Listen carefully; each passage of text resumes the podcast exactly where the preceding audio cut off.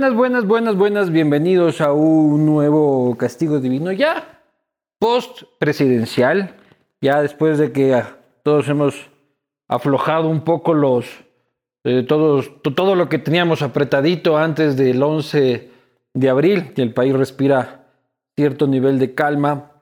Eh, nos podemos ocupar de otras cosas como nos ocupamos hoy día de algo trascendente, porque mientras el país respira, la ciudad de Quito se ahoga. Primero, agradecer a las instituciones, marcas que permiten que esto suceda. Muchísimas gracias, Banco Guayaquil, por el apoyo durante tantos años. Acuarela de Uribe Schwarzkopf, que se levanta en Cumbayá, eh, un proyecto absolutamente ecoamigable. Aceite Rica Palma, aceite Rica Palma, con el que tienes que freír a todo alcalde corrupto de, este país, a todo reggaetonero batracio que se hace con la plata del pueblo. Tú le fríes con ripapalmo y luego te fríes ahí unos, unos pristiños. Eh, rapidito, rapidito de Oriental también, este, rapidito de Oriental con envase ecoamigable eh, a solo 75 centavos. El rapidito de Oriental, una maravilla, el que está ahí es sabor a carne de res. Eh, Seguros Confianza, muchísimas gracias también por apoyar este espacio. Vino Navarro Correas, el único Correa que no es tóxico, cerveza 593, en este caso Light. Y por supuesto, muchísimas gracias a ecovis.com.es, Ecovis, auditoría externa, deja tu empresa pequeña, grande, mediana, siempre en manos de los expertos, en manos de quienes saben realmente manejar este, tu contabilidad, tus impuestos, tus auditorías, tus informes entregados siempre de manera puntual ecovis.com.es. No andes perdiendo el tiempo con otros. Sin más, como les decía, el país vive momentos este, de paz y tranquilidad, se podría decir, pero sin embargo, la ciudad de Quito se encuentra viviendo, em, mi criterio personal es este, los peores momentos de su historia en la República. O sea, Hemos visto eh, procesos en la alcaldía buenos, unos malos, unos no tan buenos, pero no recuerdo yo un capítulo en el que veamos con absolutamente, con, con absoluto zozobra y el espectáculo que, que se vive en, en, la alcaldía de Quito. Y hemos invitado para hablar de eso y otros temas, lógicamente, al doctor Santiago Guarderas, el vicealcalde de la ciudad de Quito, quien nos acompaña aquí en el Castillo Divino. Doctor, está con papeles, sube aquí, dime, va. Qué gusto.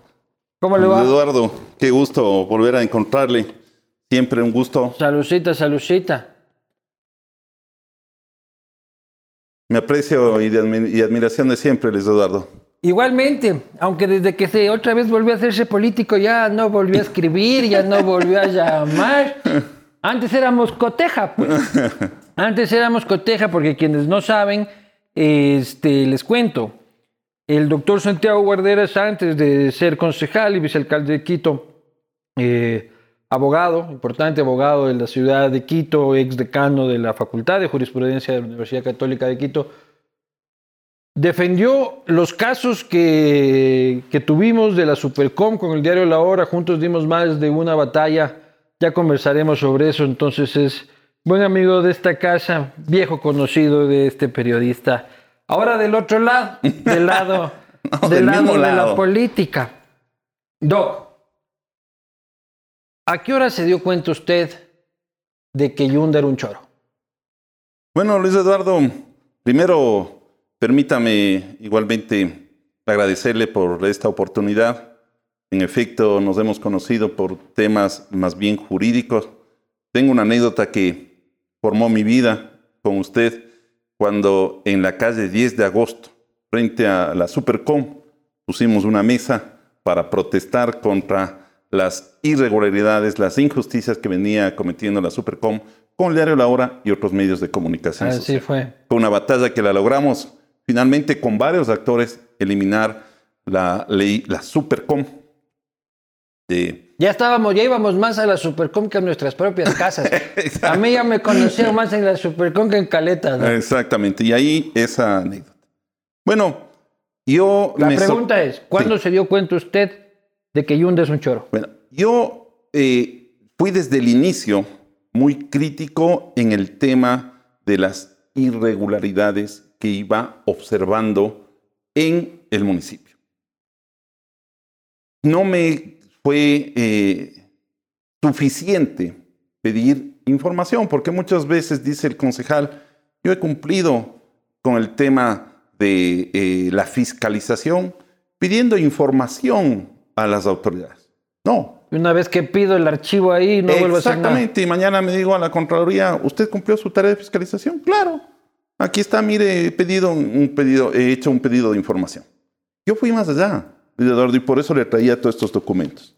Mire, aquí tiene una cantidad de informes jurídicos, jurídicos.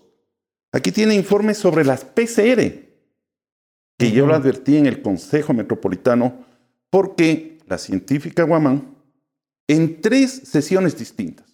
Primero dijo que eran distintas, LAM con las PCR. Luego dijo que eran iguales. Y finalmente terminó diciendo que eran mejores. Pero vamos a ir caso por caso y ahí usted... Y- este, Y, termino, y porque sí me gusta contestar la, la pregunta. En el momento en que salen todos estos hallazgos de la fiscalía, de los chats, de el hijo de Yunda. Pero eso fue hace dos semanas. Pues. Y No, tres semanas. Ah. Tres semanas. Tres semanas. Pero la alcaldía lleva choreando dos años. O sea, esos son los temas que yo, las irregularidades que yo he encontrado, las he puesto en conocimiento de las autoridades de control. Pero usted en los chats de Baby Yunda dice, esta es la gota que derramó el vaso. Esta es la gota que derramó el mazo, porque, el vaso, el porque de- No sé. Yo no sé qué más entenderá El usted derramado, pero... pero porque bueno. definitivamente eso, si bien tiene que ventilarse por la justicia, o sea, a mí como abogado no me van a decir que esto está sujeto a una cadena de custodia y que tiene que llegar a donde el fiscal y el juez. Sí, sí, sí, lo conozco de memoria y que ganamos la, la- tenemos que hacer respetar el principio de inocencia. Sí, sí. Pero hay una jurídico responsabilidad política y administrativa. Discúlpeme, yo no voy a caer en el juego de que yo no sabía, yo no sé, no, es- yo no meto las manos por los familiares. Una autoridad, Luis Eduardo, una autoridad que no sepa entonces eso, ¿qué está haciendo en el municipio? Yo recuerdo, Luis Eduardo, cuando era decano de la facultad, sabía todo, todo, porque usted tiene diferentes puentes. Los profesores, los alumnos, el portero, la secretaria, el rector, los decanos, todo. No, no se entera. Cuando roban en una empresa municipal, dice allá los, los gerentes designados. Eh, si roban por aquí, es que yo no me encargo de eso. Yo más bien, y ahora ni siquiera se ha enterado de lo que hacía el hijo. El hijo, Jorge Sebastián Yunda Yunda, doctor Guarderas, ¿era una presencia habitual en el cabildo físicamente? No. ¿O era un poder externo? Definitivamente un poder externo, porque obviamente si estaba en el cabildo, también nosotros hubiésemos podido advertir la presencia. No, o al menos en mi caso personal, sí puedo decirle que me topé unas dos veces, tres veces afuera del municipio, en la Plaza Grande, en, en el, en el pasillo de, de la Plaza Grande, pero nada más. O sea, decirle que ha estado en el Consejo Metropolitano, que ha estado en las oficinas de los concejales, No. no. Pero ya, usted llega con, usted llega con Jorge Yunda a la alcaldía, es decir, usted fue concejal candidato por este, Unión Ecuatoriana, el partido de Washington Pesantes. Ujú. Eh, primero, evidentemente no era una actitud partidista, Washington Pesantes les prestó el... ¿Cómo fue la pendejada? Sí, eso es verdad. Yunda le alquiló el, el partido. No, no, no. No alquiló, dijo, miren, yo generosamente quiero proporcionarles el movimiento, porque de acuerdo con la ley de elecciones, para poder ser candidato se requiere estar auspiciado por Unión Ecuatoriana.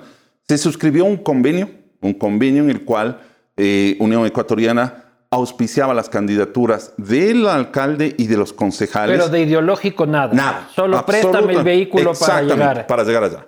Ya. Y tampoco ningún compromiso, inclusive, de utilizar Cargos ninguna persona en cargo, porque además, que yo recuerdo haber revisado ese convenio, se dejó claramente, y estos son los temas que es importante que la ciudadanía se- sepa, porque él prometió que se llenaría con técnicos experimentados en cada una de las materias. Entonces, claro, uno dice, quiero hacer una administración, tiene el sano propósito de rodearse de gente técnica, experimentada, que conozca de la materia en cada uno de los... ¿Pero usted dónde conoce a Jorge Yunda? ¿Cómo, cómo, cómo, llegan a, hacerse amigos y...? No, no, no. Amigos... Ahora ya no le conozco a Yunda. No, no, no. Una cosa es amistad. Una cosa es amistad, otra cosa es ser conocido. Nos presentaron... ¿Cómo fue? ¿Cuándo fue? Fue, fue en algún restaurante, en alguna, alguna cuestión, en donde me eh, invitó a la posibilidad de que pudiéramos eh, de ir adelante en este proyecto. ¿Él lo invita a usted? Sí, sí, sí. ¿De la nada? No, pues yo era ya político. Luis Eduardo, usted me, me, estaba diciendo... No, pero digo de la nada de que usted no tenía una relación anterior con Jorge Yunda. No, usted, no, no, usted era fan de la radio de Jorge Yunda nomás. No. A lo único que a mí sí me... Y este fue un factor que, que fue determinante en, mí. Es que él tenía una... Eh, digamos, una, un aprecio, una, una afición por los sectores populares.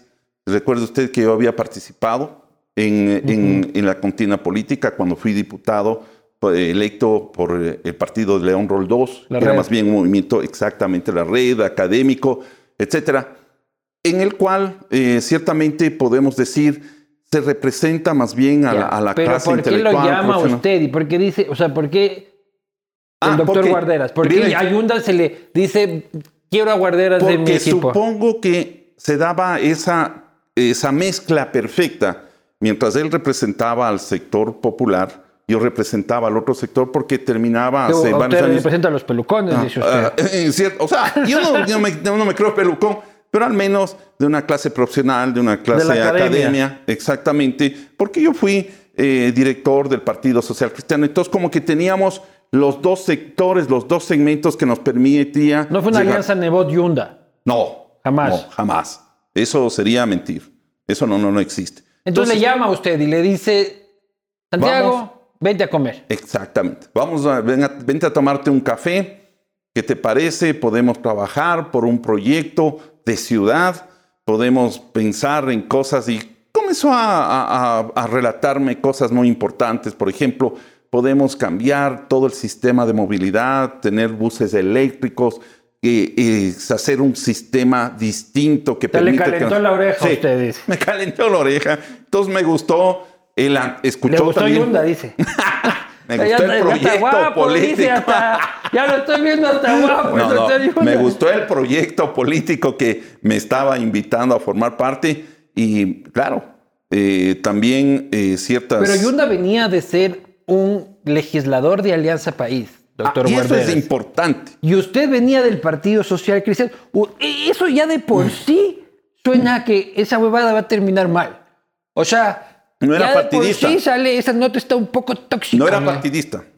Porque ¿Quién? Él, usted. Usted sí. no era, no era partidista en ese sentido, porque en el momento en que hablamos sobre en qué movimiento podíamos participar, llegó un- una circunstancia en que le dije, tú eres de Alianza País, vas a votar por correísmo.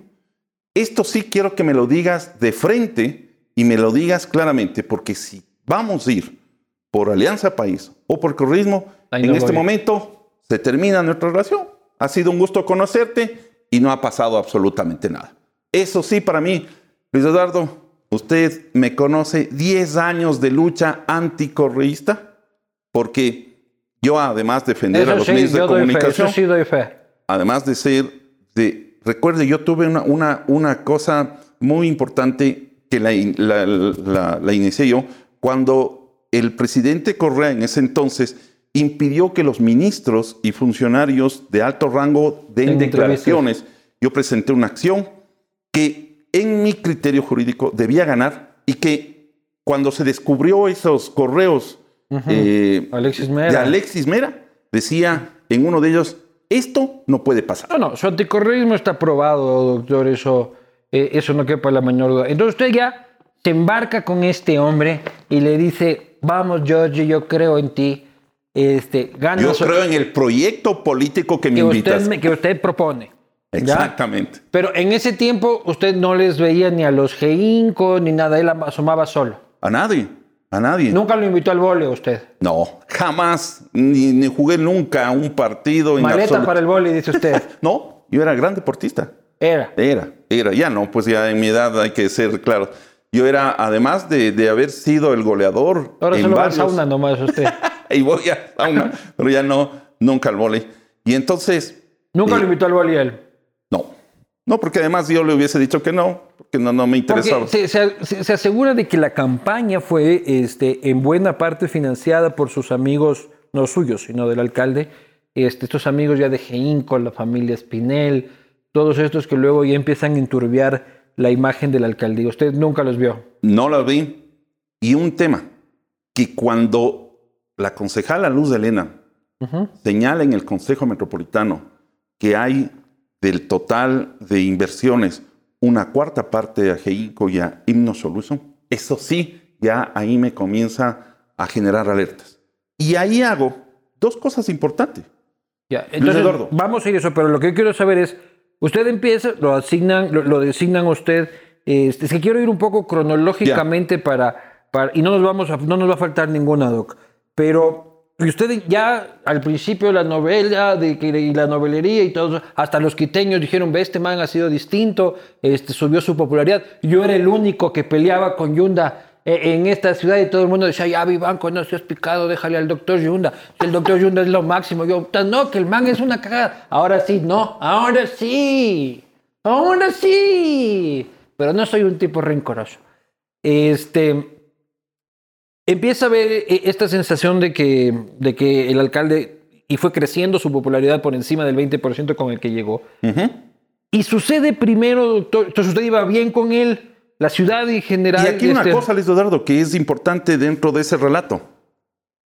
Eh, Ganamos las elecciones, ganamos las elecciones, y claro, yo me sentía parte del equipo, porque obviamente hicimos la campaña junto, él decía que me- realmente me pareció eh, extraordinario. Yo voy a jugar vóley, iba a jugar a los, los, eh, en el sur, en el norte, etcétera, y cantaba. Entonces él siempre saca a relucir que los dos elementos que le sirvieron para ganar la campaña era su voz por cantar con Zairo y segundo Y era el vóley. vóley. Exactamente. Y de ahí Y le nunca empezaba a delegar a usted la verdadera administración. Entonces, y ahí viene Luis Eduardo. Que camelle No, no, no, guarderas, no. decía. Viene la- la- la- el tema, gana las elecciones y comienza a él tener reuniones para preparar ya la administración. Luis Eduardo, Y lo yo nunca participé de esas reuniones previas, salvo aquellas que yo le dije, me llama una de esas, eh, Germán Rodas, y me dice, Santiago, ya que usted está, ¿por qué no hacemos un convenio de la lucha anticorrupción? Vamos, encar- encarrilé ese tema del convenio con la, con la Comisión Anticorrupción. Hicimos, en, en esa época, eh, Yunda atendía eh, estas citas previas con, ah, en el Hotel Quito, ¿sí? Y fuimos, hicimos el convenio. Es decir, participé de dos o tres cosas, pero jamás era del equipo vamos a sentarnos. Ya, pero con- siempre dijeron la procuraduría es de guarderas. No. Viene otra cosa que es importante.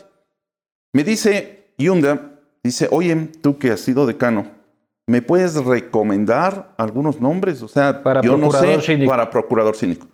Entonces le di unos tres nombres, decidió aceptar a Dunker Morales, ¿sí? Profesor de la Universidad Católica, profesor de la Procesado Universidad el día de hoy, ¿no? San Francisco. Sí, creo que, no sé si está Ah, ese es procesado. palanqueado suyo. No palanqueado. Recomendado en el sentido de que me puede sugerir. Es como si Luis Eduardo me dice, usted que tiene tantos años en la profesión, ¿me puede aconsejar un abogado? Yo le doy. Puede ser que le guste o no le guste. Pero no me recomiende un choro, pues como ido usted a hacer- yo, yo no creo. En ese sentido, yo creo que Dunker hizo una gestión buena en la Procuraduría Metropolitana.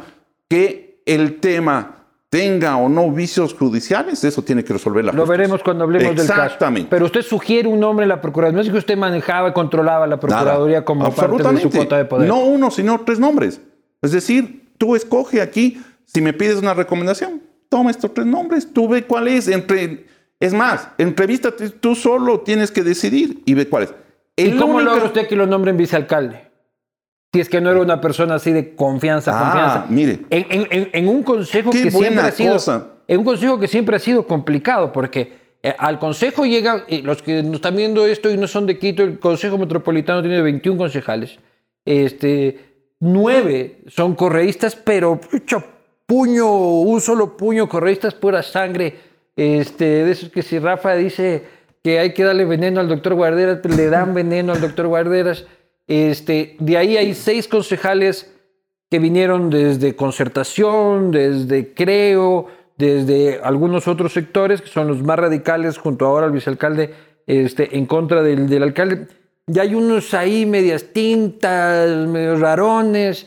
Ent- Entonces es un consejo difícil de controlar. Y usted llega a la vicealcaldía, pese a no ser de absoluta confianza del alcalde Yunta. A ver, eh, comenzaron eh, por parte de ciertos concejales entrevistas en las cuales decían, por ejemplo, doy dos casos o tres casos específicos de la concejala Luz Elena, del concejal eh, Bernardo Abad, en los cuales, no obstante ser opositores, decían, yo quiero dar gobernabilidad, que el alcalde decida y tiene que ser alguien de los que participó y que fue parte del... Es una actitud noble para permitir formar gobierno, ¿no?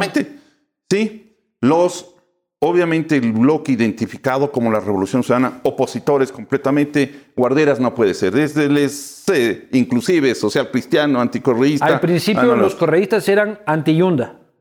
Claro, anti-Yunda al inicio, obviamente. Entonces, bueno, se decidió y ahí eh, surgió la figura de Juan Manuel. Juan Manuel creía que, Juan Manuel Carreón, creía que también tenía la posibilidad, pero luego de conversar internamente, eh, fuimos, eh, decidieron apoyar mi candidatura. Ojo, Luis Eduardo. Y este es un tema sorprendente y ratifica lo que estoy, lo que le voy a decir. Se da la elección de vicealcalde y gano con 12 votos de los concejales, llamémosle, que no eran parte del bloque denominado Revolución Ciudadana, Esa es la mayoría con las justas.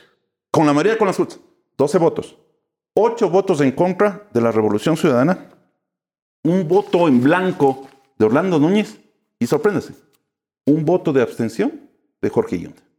Es decir, él no me puede decir que me puso de vicealcalde. Pero puede decir, mira, lo que pasa es de que yo no puedo estar nombrando que sea una decisión de consenso, entonces yo me abstengo y que sea el consejo el que decida. Pero bueno, usted llega ahí y usted cuando empieza a decir como que este Yunda ya no es tan chévere, tiene medio choro creo que es, este ya no es el Yundi, eh, el Yundi que yo conocí, Eh, eso ya en los escándalos de- del año pasado. en los escándalos que tienen que ver con Geinco, y este es un tema que yo le quería decir, muy importante, cuando comienza a descubrirse el papel del Consejo Metropolitano, Metropolitano ha sido muy importante. Realmente que hemos hecho un papel de fiscalización severo. Yo en eso tengo que ratificar. Y en este tema de Geinco hay un contrato de agua potable en Calderón, en donde yo descubro muchas irregularidades. Y voy y está en este momento en la Procuraduría próximo a sacar un control de legalidad en donde yo creo que la Contraloría, por todos los argumentos que están señalados aquí, mire, la Procuraduría me ha dado respuesta y me ha dicho que ya va a emitir, tiene usted, el, el dictamen en que se va a declarar la nulidad. Ahí son cuatro millones. Cuatro Hecho por. Geinco. Alianza estratégica directa con Geinco. Porque nosotros, ¿Cuándo usted, escucha usted por primera vez la palabra Geinco? con estos problemas de estos de la repavimentación. Cuando asoma esto de la repa- no me diga que fue la primera vez que había escuchado la palabra Gerardo Espinel, si es que todos habíamos escuchado de que las decisiones del municipio se tomaban en la oficina de la Chiris. del Ah, señor usted sabe que en este tema de, de política se escuchan nombres. Rumores, rumores, rumores. Rumores y rumores. Pero ya cuando se presentan las cosas serias, por primera vez, Inno, Inno Solution, Geinco, aparece el tema de la repavimentación. ¿sí? Y ahí sí nos comenzamos a preocupar. ¿Y Yo usted hice- le llamó ahí al alcalde y le dijo, hermano, ¿qué es esto? Sí, le dijimos. Entonces, claro. ¿Qué, qué le dijimos? Le dijimos a ver. todo, o yo soy el No, vicealcalde. mira, y Jorge, quiero que ¿qué me digas esta huevada que estoy viendo en Teleamazonas? ¿Sabes? Que se están llevando billetes? Exactamente. No, eso no es. eh, yo no tengo que ver, es producto de la Ah, le gerencia. llamó. Usted le llamó. Sí, no, yo le, yo le he dicho y le he manifestado. Le digo, ¿qué es lo que está ocurriendo? Esto lo maneja directamente la empresa de obras públicas, hay un gerente, hay un director. Muy lo bien, entonces. básicamente. Como nos cojude a todos, siempre experto Yo lo que hice, Luis Eduardo, es ir, primer lugar, quito honesto. quito honesto es como la Contraloría de Carlos Poli. Pero ojo, quito honesto, gerencia de EMOP. Luego fui a la, al Consejo, a la Comisión Nacional Anticorrupción. A la Comisión Nacional de Anticorrupción le he dado a conocer todos los contratos en los que yo he, hecho, encontrado irregularidades. ¿Y, han hecho algo? Bueno, ahí no, me han contestado, pero no me he quedado tranquilo. Me fui a la Procuraduría y a la, e inclusive a la Contraloría, pidiendo acciones inmediatas de control. Pero la Contraloría, no quiero el Contralor, mientras usted y yo estamos hablando, él nos estará viendo desde la cárcel 4, Contralor, ¿cómo le va? Este, hay hay una probada amistad entre el Contralor ah, y el alcalde Yo escuché su video que me ha quedado y, y ahí sí, cuando yo encuentro cosas que me, me prenden las alarmas, Luis Eduardo, yo me quedé sorprendido cuando usted, una vez que revelaba los chats, dijo muy claramente. Con Canguila habrá estado usted no viendo esa huevada. me quedó sorprendido cuando dijo que él ha tenido otro teléfono, teléfono con otro secreto. nombre. Sí. Exactamente y que el mayor número de llamadas era con el Contralor General del Estado. Así es. Ah, y ahí me vienen muchas dudas, porque ¿dónde están todas las acciones de control que yo he pedido? ¿Dónde están? ¿Cuántas ha pedido usted? como cuatro, cinco, seis de, inclusive la última, de la contribución especial de mejoras. ¿Y, y Contraloría nunca le ha respondido? Hasta ahora no tengo las respuestas de los informes que yo he pedido, las acciones de control.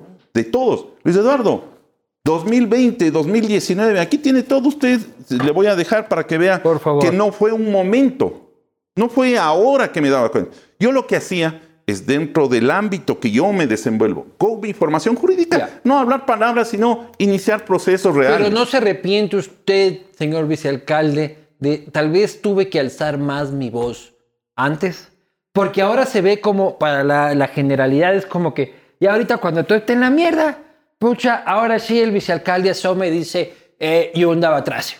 Pero antes nada. Pero usted dice que ha tomado acciones legales anteriores, pero digo, políticamente no tuvo que haber amplificado más su voz de eh, crítica. Eduardo, usted me conoce. Yo llegué a servir a los ciudadanos. Yo le conozco y antes tomaba más vino, usted ya ha dejado de tomar. Yo, yo, y llegué para servir a los ciudadanos. Usted sabe perfectamente, Eduardo, que yo, gracias a Dios, a mi profesión, estaba muy bien académicamente en una facultad, Social cristiano, viviendo bien, ah, con suite en el estadio de la liga. Exactamente. No me iba.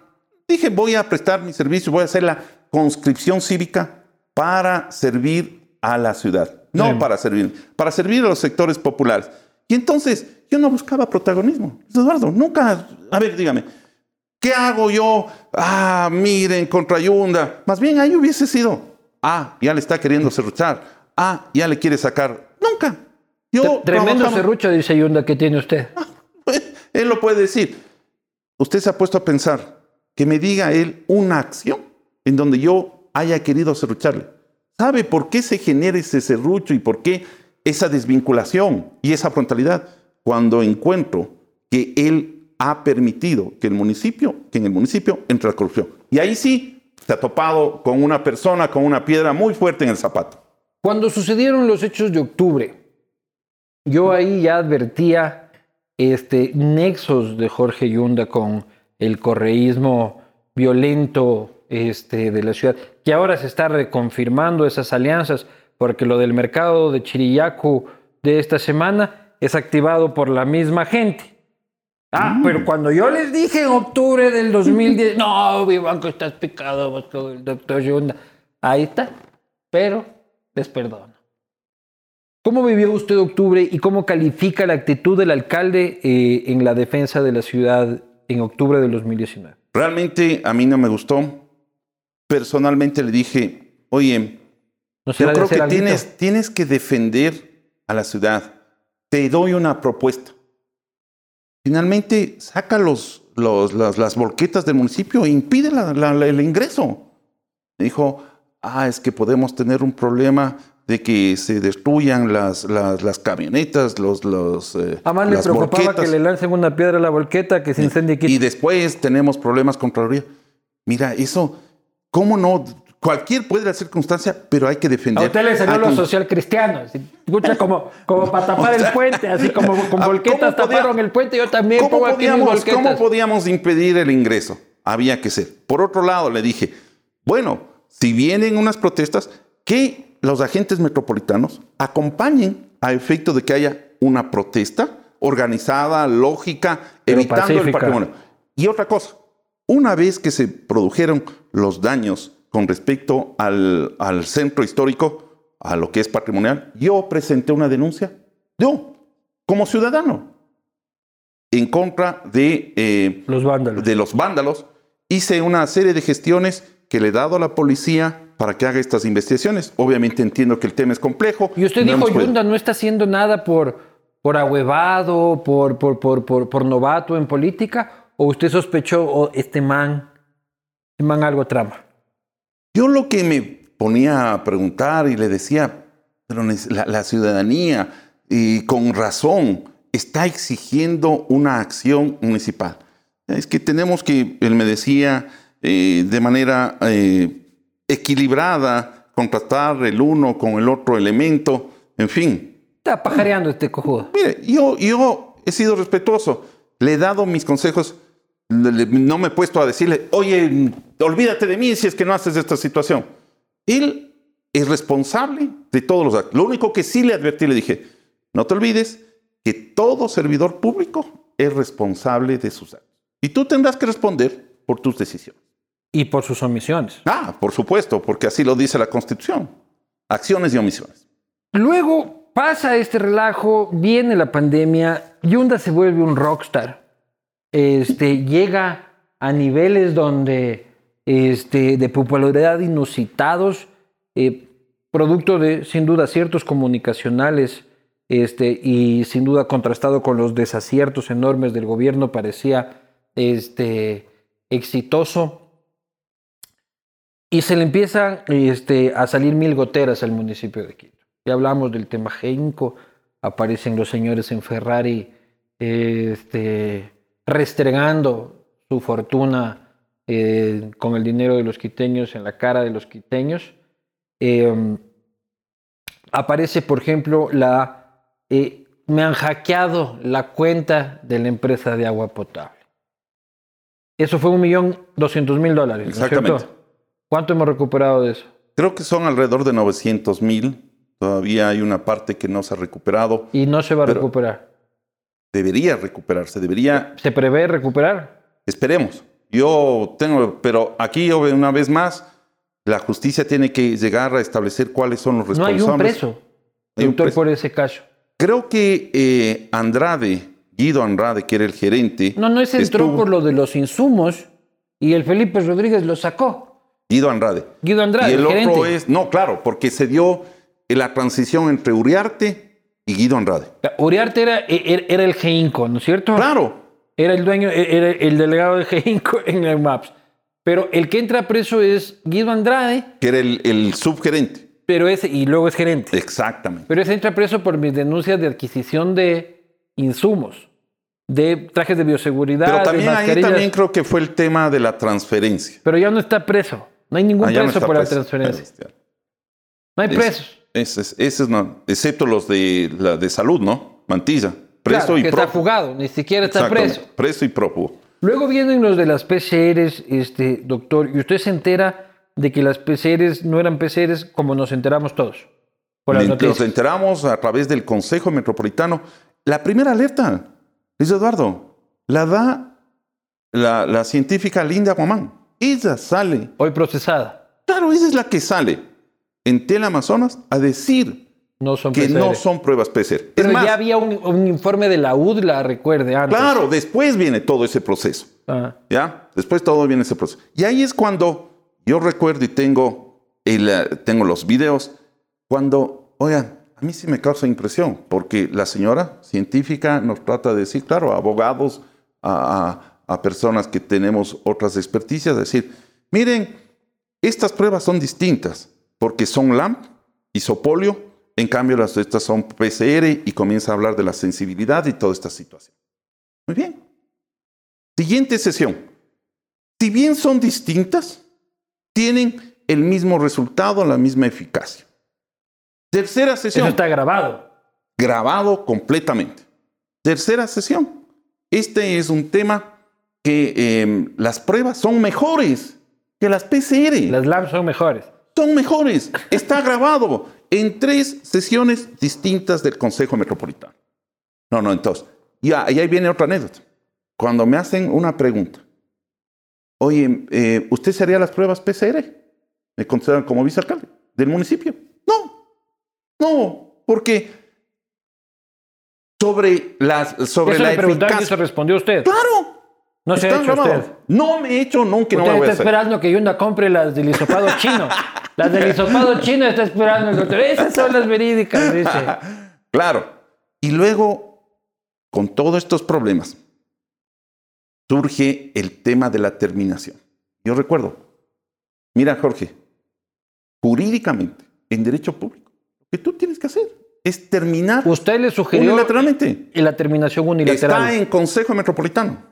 Está en el informe a Contraloría. Está dirigido a Jimena Abarca. Usted le sugiere la terminación unilateral. Tiene que ser terminación unilateral. No puede Expliquémosle ser. aquí a la gente. Y este es el caso por el que Yunda tiene un grillete. Es así de importante este tema.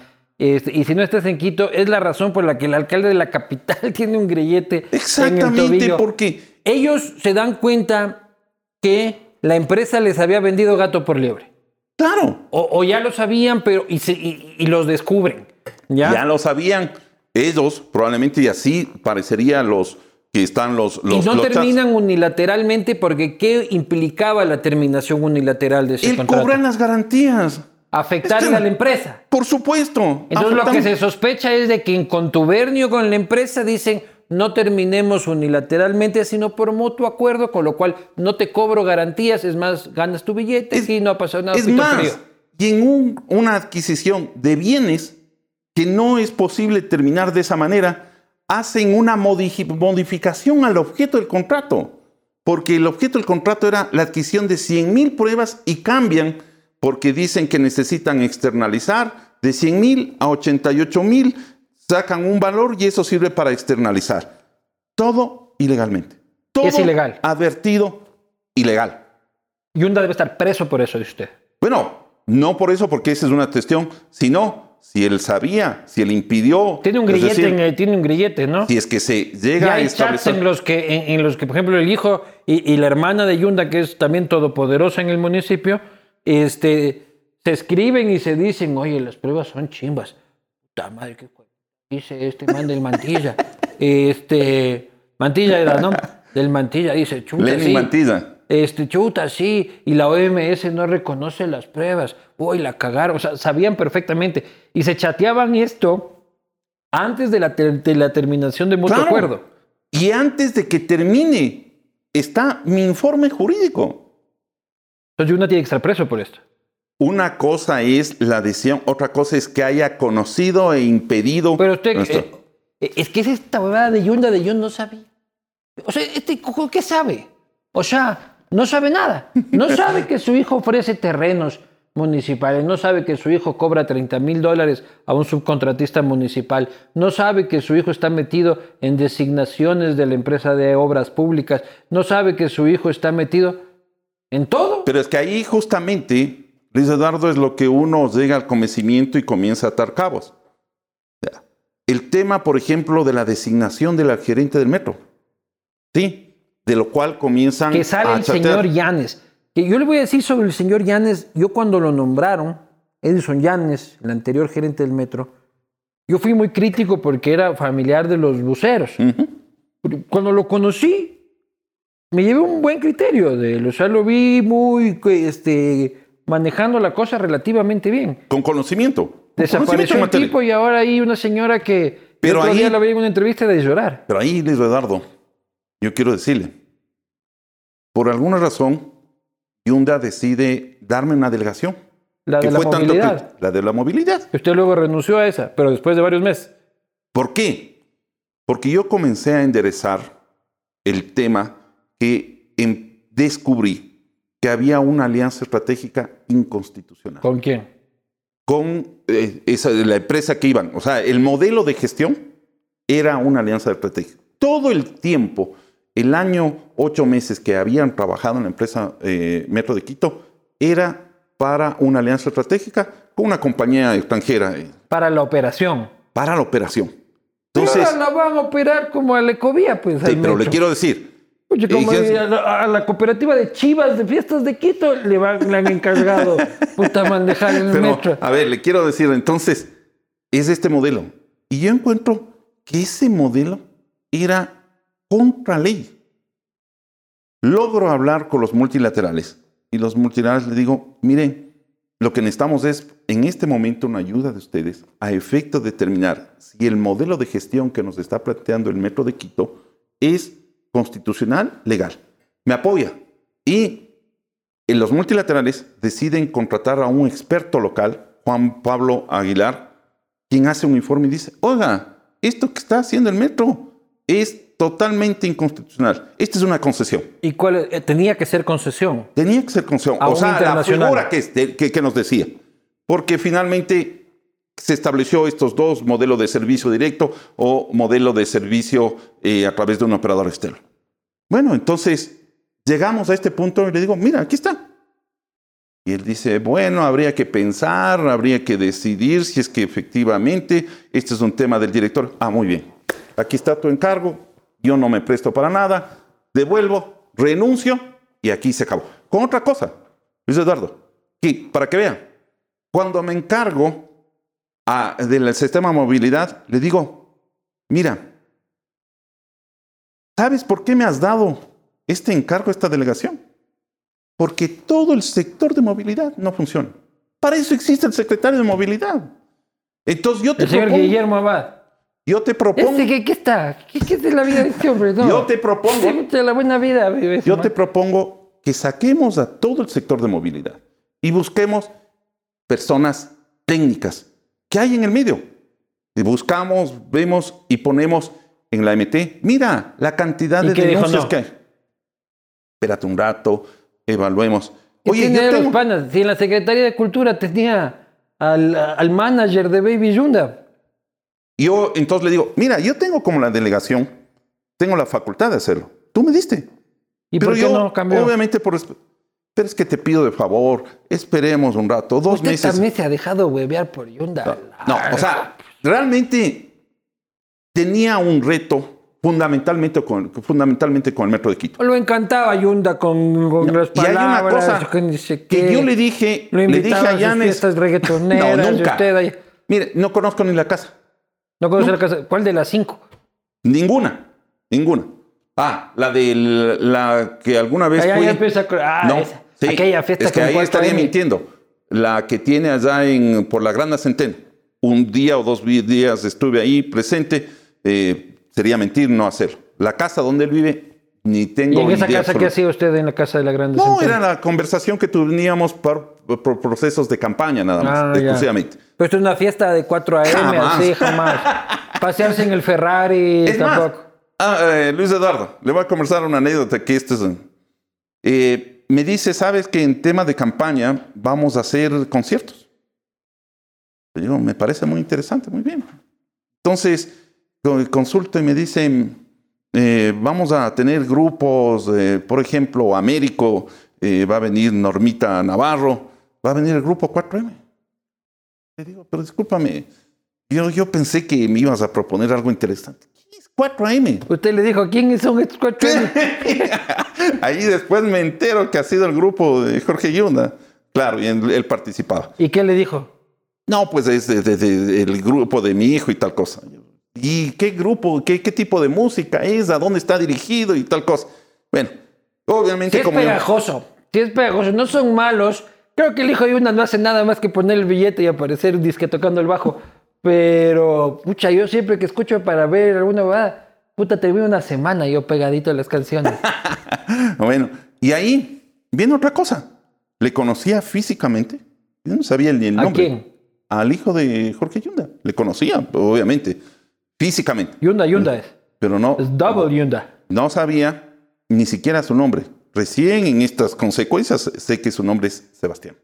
Cristian Hernández Yunda, otro Yunda, este, confeso, correísta, mano derecha del alcalde, se lo acusaba incluso de estar viviendo en la casa de los alcaldes en la plaza, en la plaza grande, este, asesor en nómina del municipio durante un buen tiempo. Este, se lo acusaba también de ser el coordinador en el municipio con los correístas en las protestas de octubre. Ah, aparece en los chats con Baby Yunda diciéndole tranquilo hermano que ya ganarás prácticamente en, eh, en abril. Es esposo de su sobrina. Sí. Y ahí sí voy a tener que usar el dicho popular. Uno escoge los amigos, pero no los familiares, y muchos menos los esposos de los familiares. Me enteré que había entrado a trabajar. Yo le dije, Tu sobrina. mi sobrina. Porque su sobrina entra a trabajar en LEMAP, la Exactamente. empresa de agua potable. y le digo, Sobrina, Jorge, sobrina directa. de su- directa, es hija de mi hermana. Le digo, Jorge, oye, está trabajando mi sobrina. ¿Cómo así? No, no, no te preocupes, esto es un tema que eh, está designado por... Yo no tengo ninguna responsabilidad. Hasta ahí. Le Pero usted hacer- ya lo conocía a su sobrino político. O sea, es el esposo. pues, hemos estado en familia, eh, en reuniones familiares. Obviamente Y conocía de Cristo. usted nunca decía las- en- cortando el pavo así en Navidad diciendo, este también es medio trucho. Yo no he dicho eso.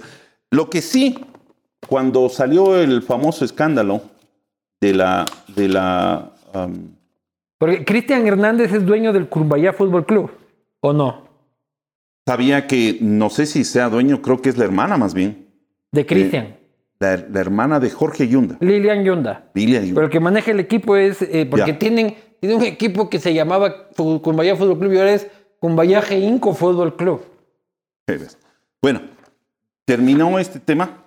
Yo lo que hice, el 8 de junio, Eduardo, a Germán Rodas, Comisión Nacional de, Cor- de Co- Comisión Anticorrupción, le pedí que interviene.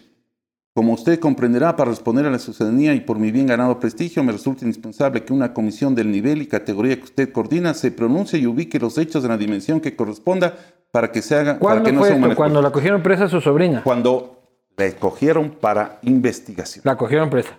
La- para no, investigación. la detuvieron La para detuvieron. investigación. Ya. ¿sí? Y, y ese mismo día salió. Sí. De ella es Ocho. inocente, dice usted. Inocente. ¿Y Cristian Hernández? Supongo que también. O sea, yo no me puedo meter. A ver, Ya no le vi muy convencido, ya y usted. no, a ver, yo quiero ser claro en este tema. Ya la Y Navidad a ahí estar voy un a poco decir después de este cualquiera. Vea, Luis Eduardo, yo sí en ese punto soy un tipo transparente. Y es que estuviera hasta involucrada en Pero esa sobrina, sí es que tiene que es problema de tiene que responder. Cada persona responde sus actos. Lo mismo si dice que- Yunda con el hijo. No, pero Yo no tengo nada que ver. en mi- pero ahí, bueno, tal vez mi único pecado es que yo soy el tío y es de sobrina. O sea, esa es la única Pero vinculación. no es de que estuvo en el municipio diciendo soy la sobrina del vicealcalde y sé qué. absolutamente, prohibido.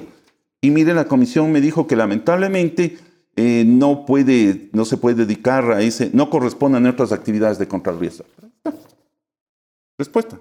Ah, este tema ha sido para mí muy transparente.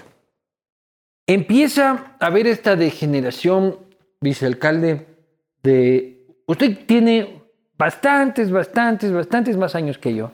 Este, No tanto, muchos, sí, muchos, muchos, muchos.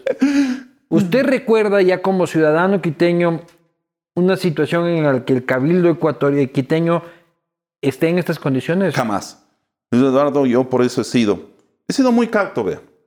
Mis, mis declaraciones y mucha gente me reclamaba que por qué no soy duro, que por qué no de una vez frontal y ah, pida la renuncia. Yo mismo le dije al cahuete y bravísimo me llamó a putear. Es que eso sí no, la- no, no, no era correcto. doctor. Yo tenía una posición imparcial. ¿En qué sentido? En política Si yo- no se puede ser No, imparcial. pero en qué, pero como vicealcalde sí. Si yo iba desde el primer momento y decía, ah, no, usted es así, tiene que renunciar, tiene que ir un paso, ¿qué decía? Lo que están diciendo. Traidor, serrucho, tal cosa, que, en fin, que estás aprovechando para votarle tal cosa. Si yo decía, hay que guardar el principio de inocencia, tal cosa, ahí está, cómplice. Estás en los negocios. Yo he ido a una cuestión imparcial en cascada. Pero Primero se dije, rompió la imparcialidad. Sí, totalmente.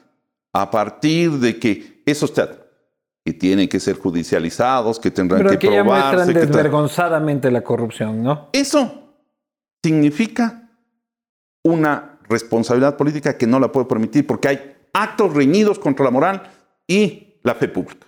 Doctor Guarderas, ¿el correísmo controla el Consejo de Quito? No, No. controla ciertas decisiones. ¿Cómo es eso? Para poder remover al alcalde requiere 14 votos.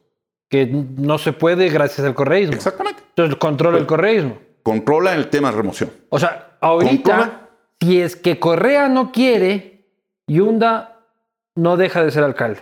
No deja de ser por el tema de remoción.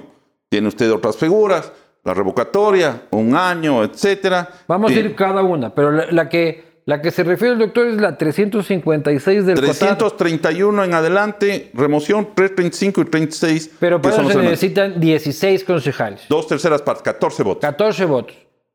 Correa tiene 9. 8. No, son 9.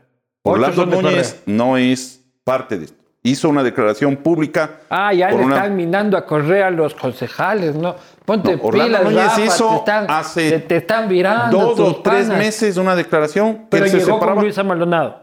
Llegó con el, con el bloque de la Revolución Ciudadana. Pero ya está cogiendo criterio y hace está... dos años, tres a- ah, perdón, hace dos meses, tres meses, él públicamente dijo que se independizaba Ah. y en hace una o dos semanas dijo que él no iba a permitir ningún tema de corrupción y que él respetará la institucionalidad. Bueno, Son pues son ocho. 8 votos.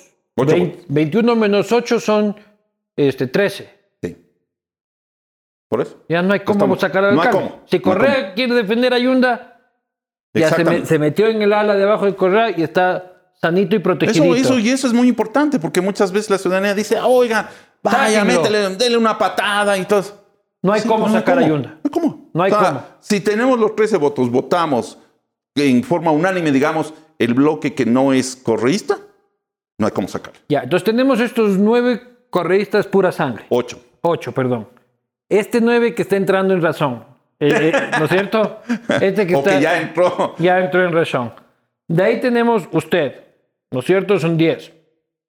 De ahí hay seis que son abiertamente anticorreístas. ¿No es cierto? Ahí están 16. ¿No es cierto? Sí. De ahí quedan cinco. Ahí está señorita Hidalgo, que te- le encanta el yundismo, ¿ya? Le encanta el yundismo a la señorita y creo que más le gusta el yundismo al novio de la señorita, creo que le gusta más, que fue a comprarse un Mercedes, este, creo que a los seis meses de ser asesor de la novia. Este, y de ahí hay otros tres Claro. que ni fu ni fa.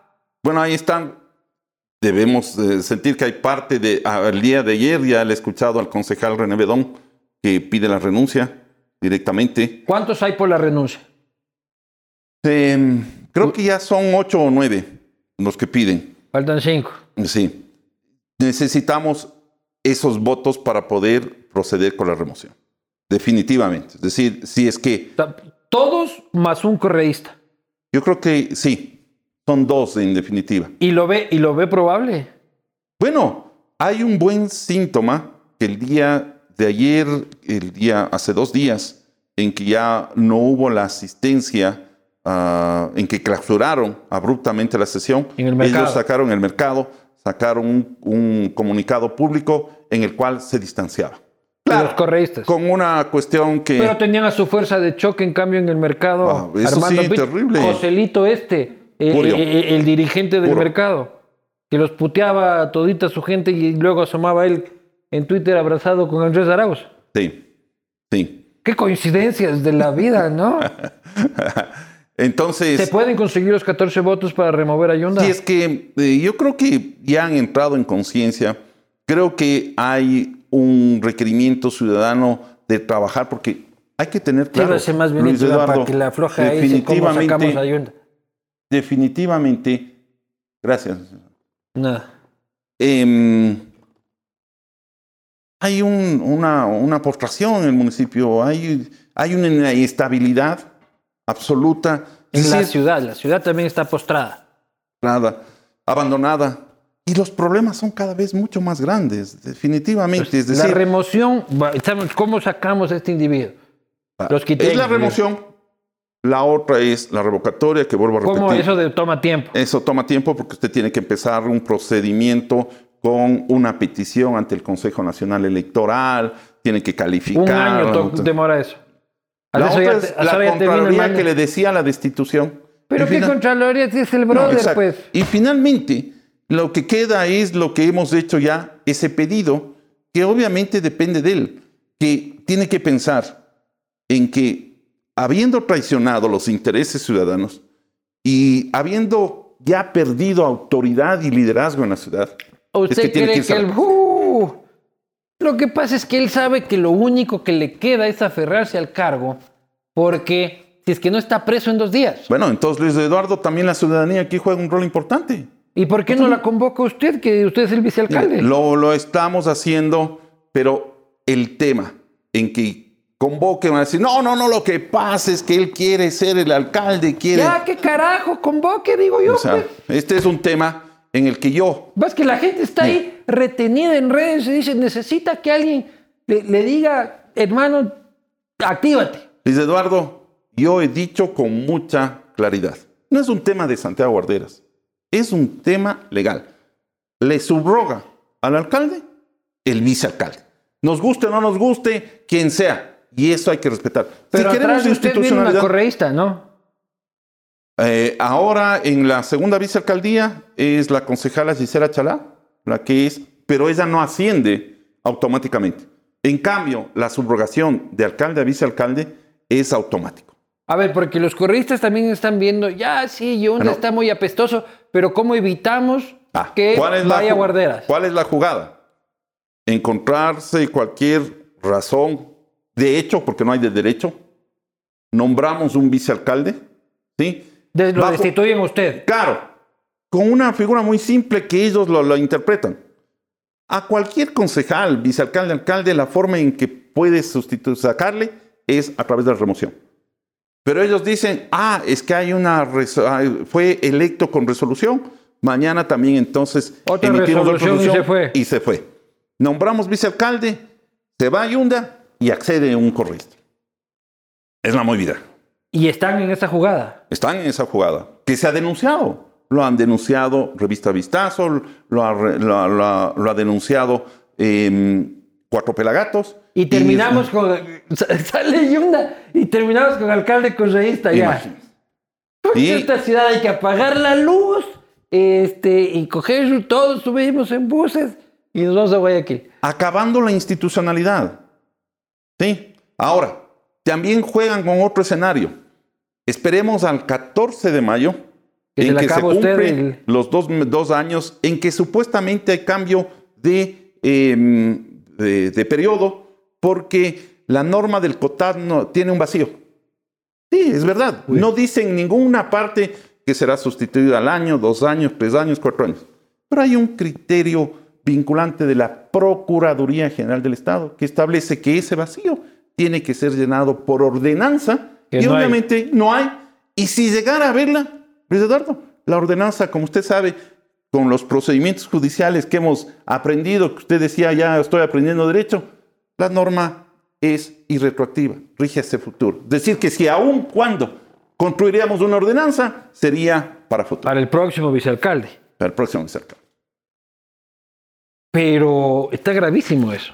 Sí, por supuesto. Y lo hemos denunciado. Y, ¿Y, y, qué puede hacer la ciudad más que expectar? O sea, mañana tumban a guarderas y ya.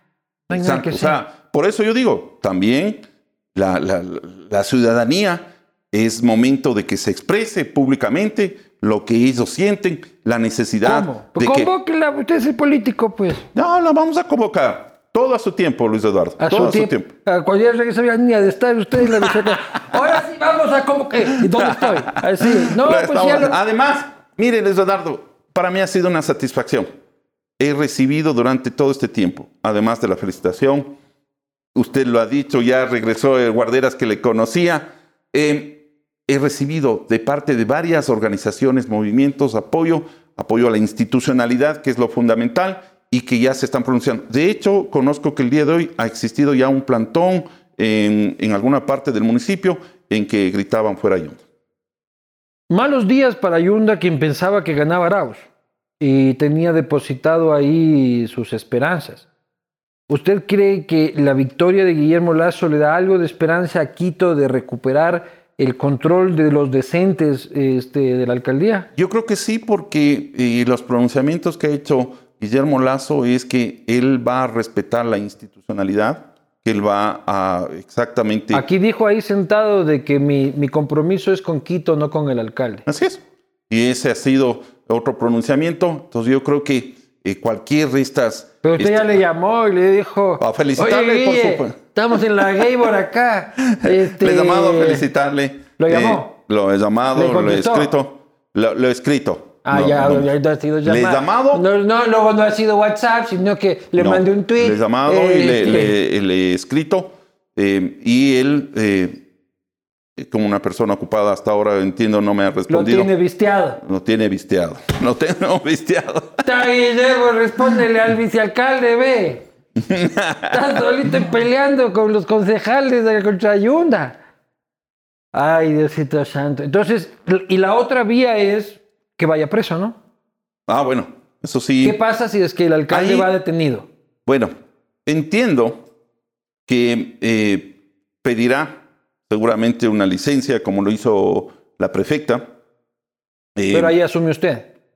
inmediatamente. Frente a ausencia temporal o definitiva, el vicealcalde asume Si inmediatamente. Yunda va preso, usted es alcalde y no los correístas no, no agarran el municipio. Ninguna. Eh, y esto tiene, pues la posibilidad está abierta, porque una cosa es el proceso por las PCR que eh, tiene el auto de, juz- hay- el auto de juzgamiento del 26 que tiene la audiencia, pero también no se olvide que hay abierto una, ah, un proceso penal por delincuencia organizada y todavía no De se han dictado Yunda. medidas cautelares. de Baby Yunda. Doctor, si usted termina siendo nombrado municipio eh, alcalde de Quito, ¿qué hace en sus 10 primeros días? Primero, eh, destituye a todos los, los gerentes y a todos los secretarios que, en los cuales existe vicio de corrupción, o, más bien, O complicidad. o complicidad. Es decir, más bien, para no utilizar, porque no sería el término la renuncia de todos aquellos que han tenido alguna vinculación. Nombraría gente técnica y comenzaría a construir una agenda legislativa para cumplir objetivos de ciudad. Porque eso es lo fundamental. ¿Cuáles son las prioridades de la ciudad, Bueno, doctor? uno de esos metros, ¿sí? ¿Cuándo empezar esa huevada? En tres años, dices vos. O sea, primero era en, en mayo iba a empezar. Y- y eso- Entonces, Yo ya voy a ir ahorita aquí a la estación a ver si es que ya me puedo trepar. Ahora dicen que en mayo eran solo las pruebas blancas, ¿cómo es que le llaman? Sí. Este, recorridos blancos, que tampoco va a ser. O sea, tenía que inaugurarse, En en, teoría, no, primero tenía que inaugurarse en diciembre de Claro, 2019. Claro. Estamos abril del 2021 y naranjas. Luis Eduardo, y ese es un tema que yo le quería comentar hace un momento.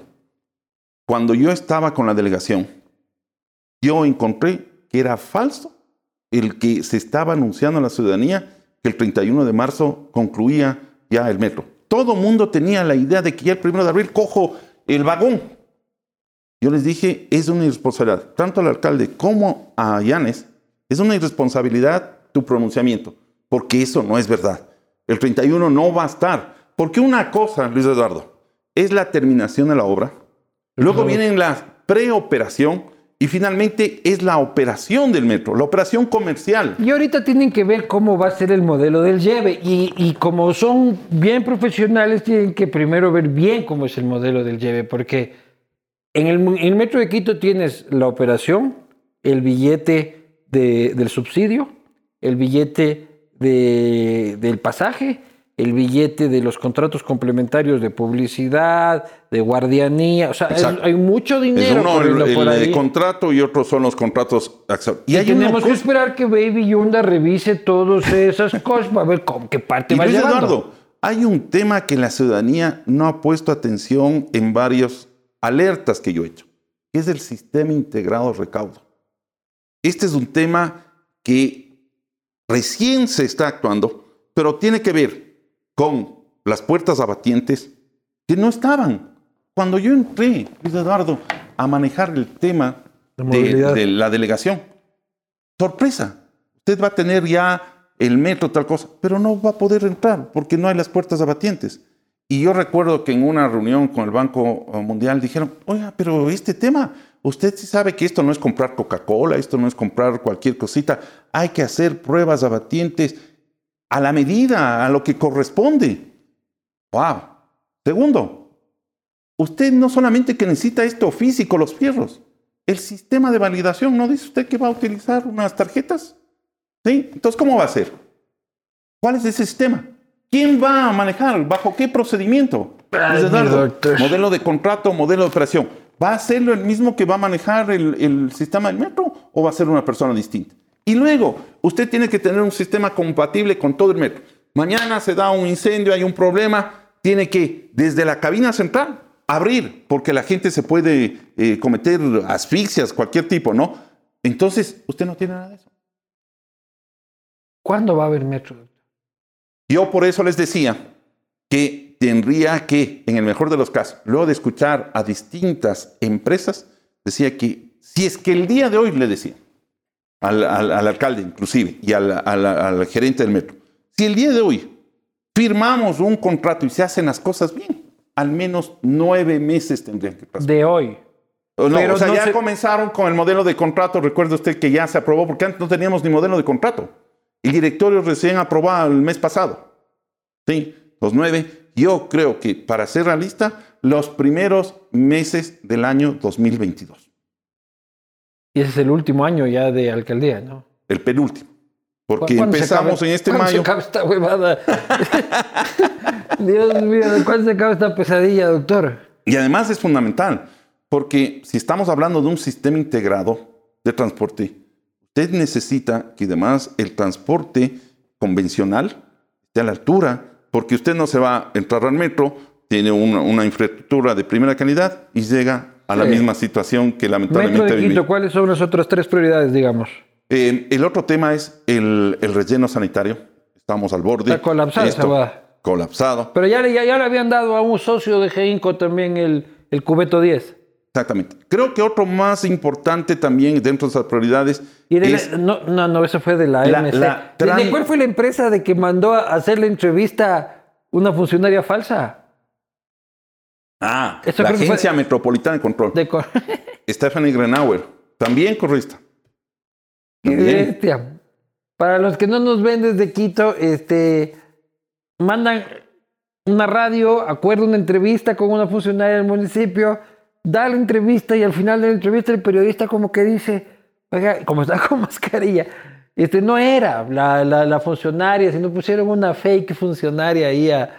Ay, es, es que este, este es, es de replay. Pero, Luis Eduardo, sorpréndese, no había sido la primera ocasión. Ya había existido anteriormente otras ocasiones en que ya hizo esa sustitución.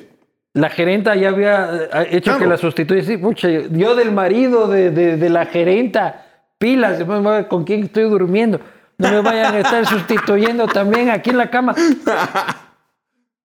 Dice que también correísta, hubo un cambio en la empresa de movilidad y obras públicas, este, van a empezar a haber cambios. Eh, el correísmo se está tomando puestos estratégicos en el municipio. ¿Por qué? Es la Pero sorpresa. por un lado usted me dice, después del escándalo en el mercado, los concejales correístas han marcado distancia. Pero por otro lado están poniendo a su gente a manejar el dinero.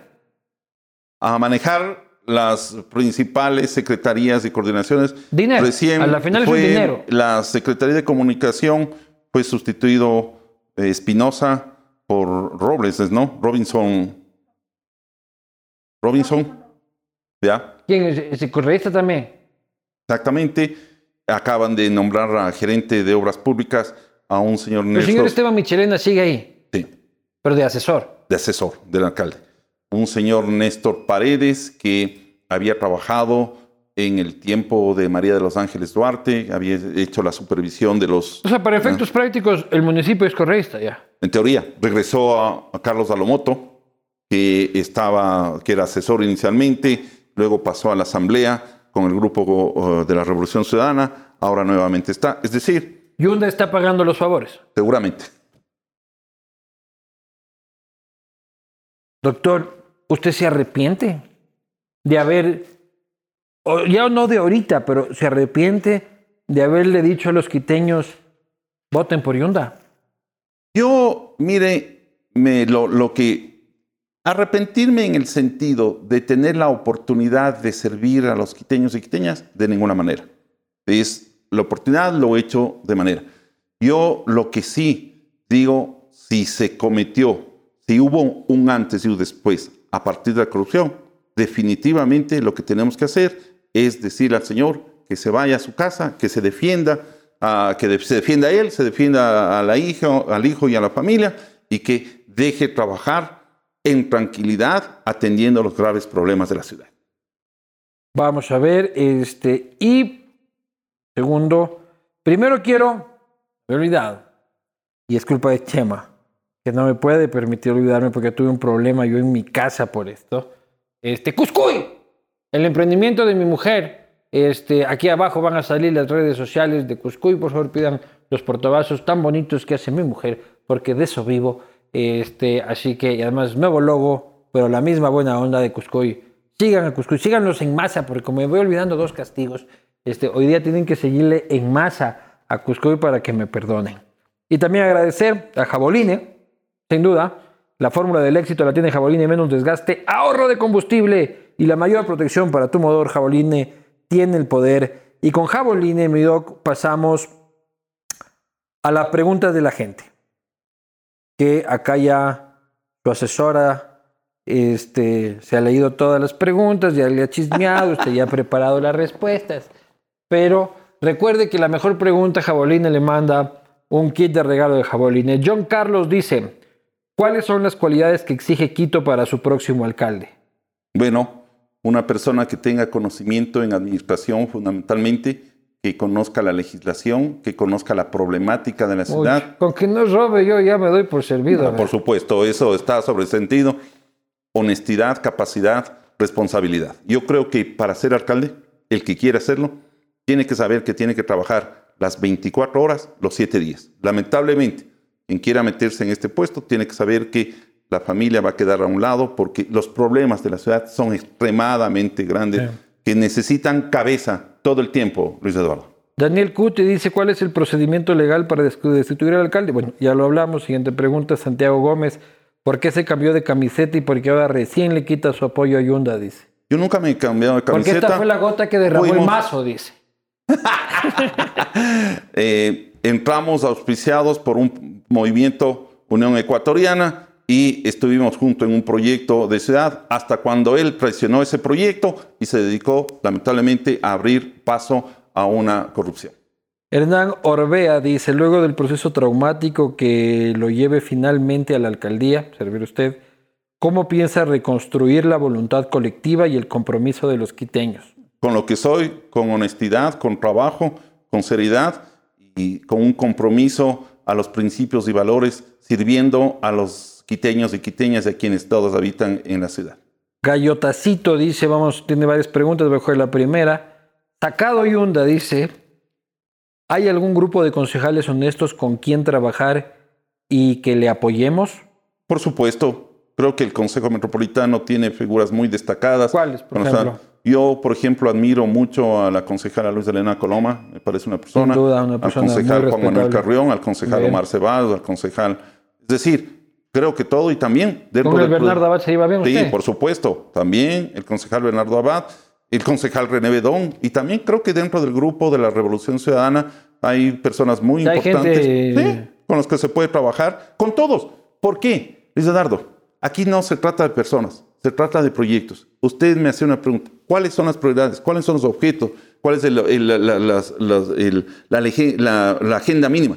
Ahí, cuando usted va por objetivos generales, entonces puede más bien aprovechar la experticia que tienen cada uno de nuestros concejales. Paul Almeida, ¿por qué no dijo nada antes de las pruebas chimbas? Lo he dicho, aquí están.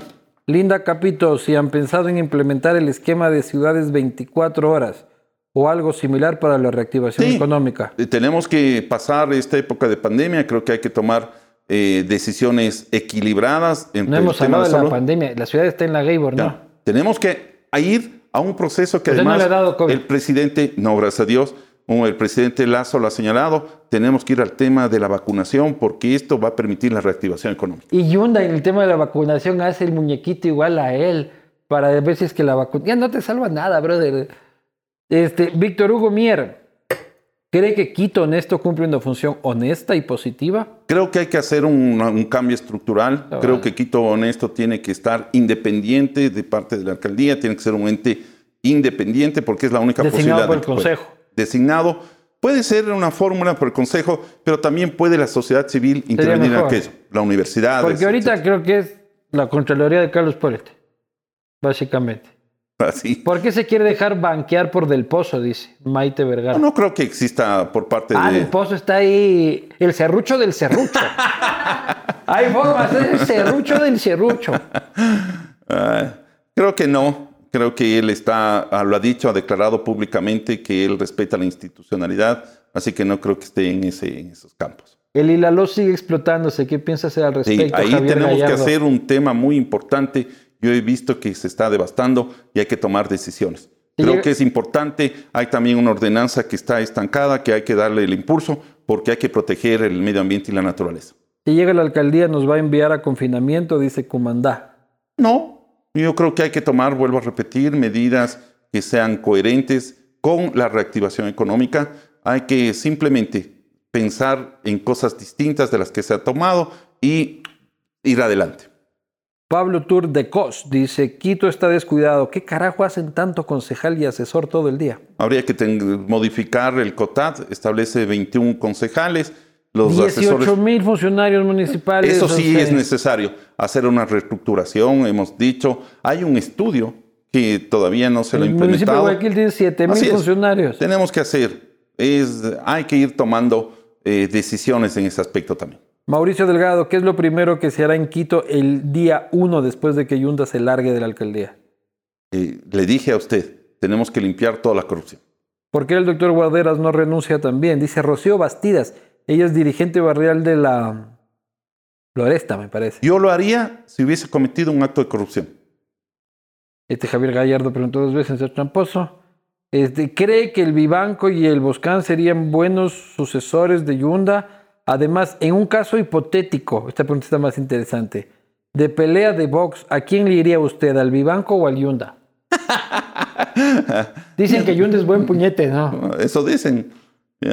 Usted cuando se topa con él, ahora en esta situación como ya media tóxica, No, saludo Saluda. respetuosamente. No tengo por qué dejar de saludarlo. pero se saluda. sí. Y él le dice, hola doctor, ¿cómo No, le o va? sea, nos tapamos eh, Te la mano exclusivamente. Pero eh, eh, lo que sí es verdad, ya no hemos conversado. Antes teníamos Ah, pero un diálogo más y todo. Pero por supuesto, yo no tengo por qué. No lo deja también visteado como le deja a usted las... No, no, no. Es más, lo que sí le puedo decir, a partir de eh, su vinculación, realmente no he conversado ya de manera personal con él. A ver, espera. Vamos a mandarle un selfie. Selfie. ¿Y qué pasa? No me no, usted no ha contestado a Luis Eduardo y en, un- en Pues una vamos a pelea de mandarle un box, ¿qué a yo sí tengo el número. Salude. Ahí estamos. Pero no le Bueno. de llegar porque la fiscalía le incautó el teléfono, pues. Puta, no creo. Sí, aquí está la última vez que Pero se tiene conectó. uno distinto. La última vez que se conectó fue el 25 de febrero del 2021. Eh, Doctora Salazar, este, dele pasando la foto ya que, ya que a- aquí se la mando a Chema para que por lo menos se la mande y la muestre e- en el video, ¿no? Que yo no he respondido, ¿qué? ¿Cuál, eh, qué, qué- qué sería en una pelea? A mí una me saca la madre, pues. ¿Sí? Yo soy pésimo puñete. Pésimo puñete. Este, a esta misma pregunta de los puñetes le vamos a dar el premio, el premio Jaboline. Así que para que, pa' que aceite los puñetes, si está de acuerdo acá la señorita de Ambato. Este, así que para ellos serán. Sin más, agradecerles. Eh, ustedes verán, el futuro de la ciudad eh, está en, manos, sí, del Consejo Metropolitano. Está en manos, sí, de la Fiscalía de, de la Nación, está en manos de Contraloría, está en manos este, de la política, pero está en manos principalmente de los quiteños. Eh, que es algo que a mí me desespera, este activismo de Twitter, de Facebook, de Instagram que tenemos, que creemos que hemos defendido a la ciudad con un retweet, con un like, con un decir, este es un hijo de tal, este es un hijo de... No se hace así ciudad, ciudad únicamente. Se hace, pero no únicamente. Y es momento que, que la ciudad recupere esta rebeldía tan tradicional que tenemos desde la fundación de esta ciudad.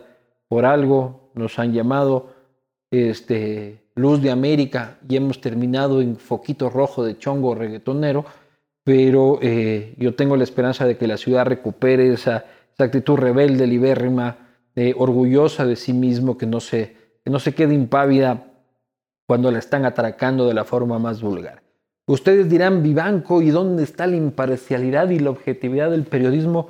No me pidan eso, no me pidan eso nunca, y peor aún cuando veo que a mi ciudad la están este, ultrajando, violando, robando eh, y faltándole al respeto de esta forma tan grosera todos los días. No puedo yo mantener una postura eh, imparcial, objetiva, sin corazón, cuando veo que me están atracando. Lo siento mucho, no soy ese tipo de periodista, para eso vaya y busque otro periodista. Yo le digo al ladrón, ladrón, y así me de morir. Y este es un momento en el que la ciudad tiene que reaccionar, porque no es una ciudad que no es un momento en el que la ciudad está revisando este, su futuro o tiene un futuro y, o tiene un presente y un destino este, no tan amigable, no. La ciudad se está yendo al carajo, la están atracando, se están burlando de ella, se la están entregando al correísmo para poder defender a la mafia Flow. Es el peor momento moral de la ciudad.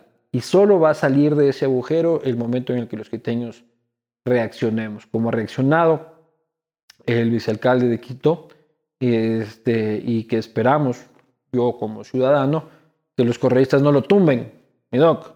Así, no creo, porque... ¿No cree? O sea, posibilidades siempre existen, pero yo he visto ese respaldo ciudadano y así como usted y yo reclamamos una ciudad rebelde digna, también estamos reclamando una institucionalidad. La ciudadanía está cansada de estos golpes de Estado, de estos golpes de hecho, y por tanto va a salir a defender esa institucionalidad. Si tú eres Jorge Sebastián Yunda Yunda, dale like a esto, compártelo y este, nos vemos la próxima, doctor. Muchas gracias. Bienvenidos todos al Castigo Divino.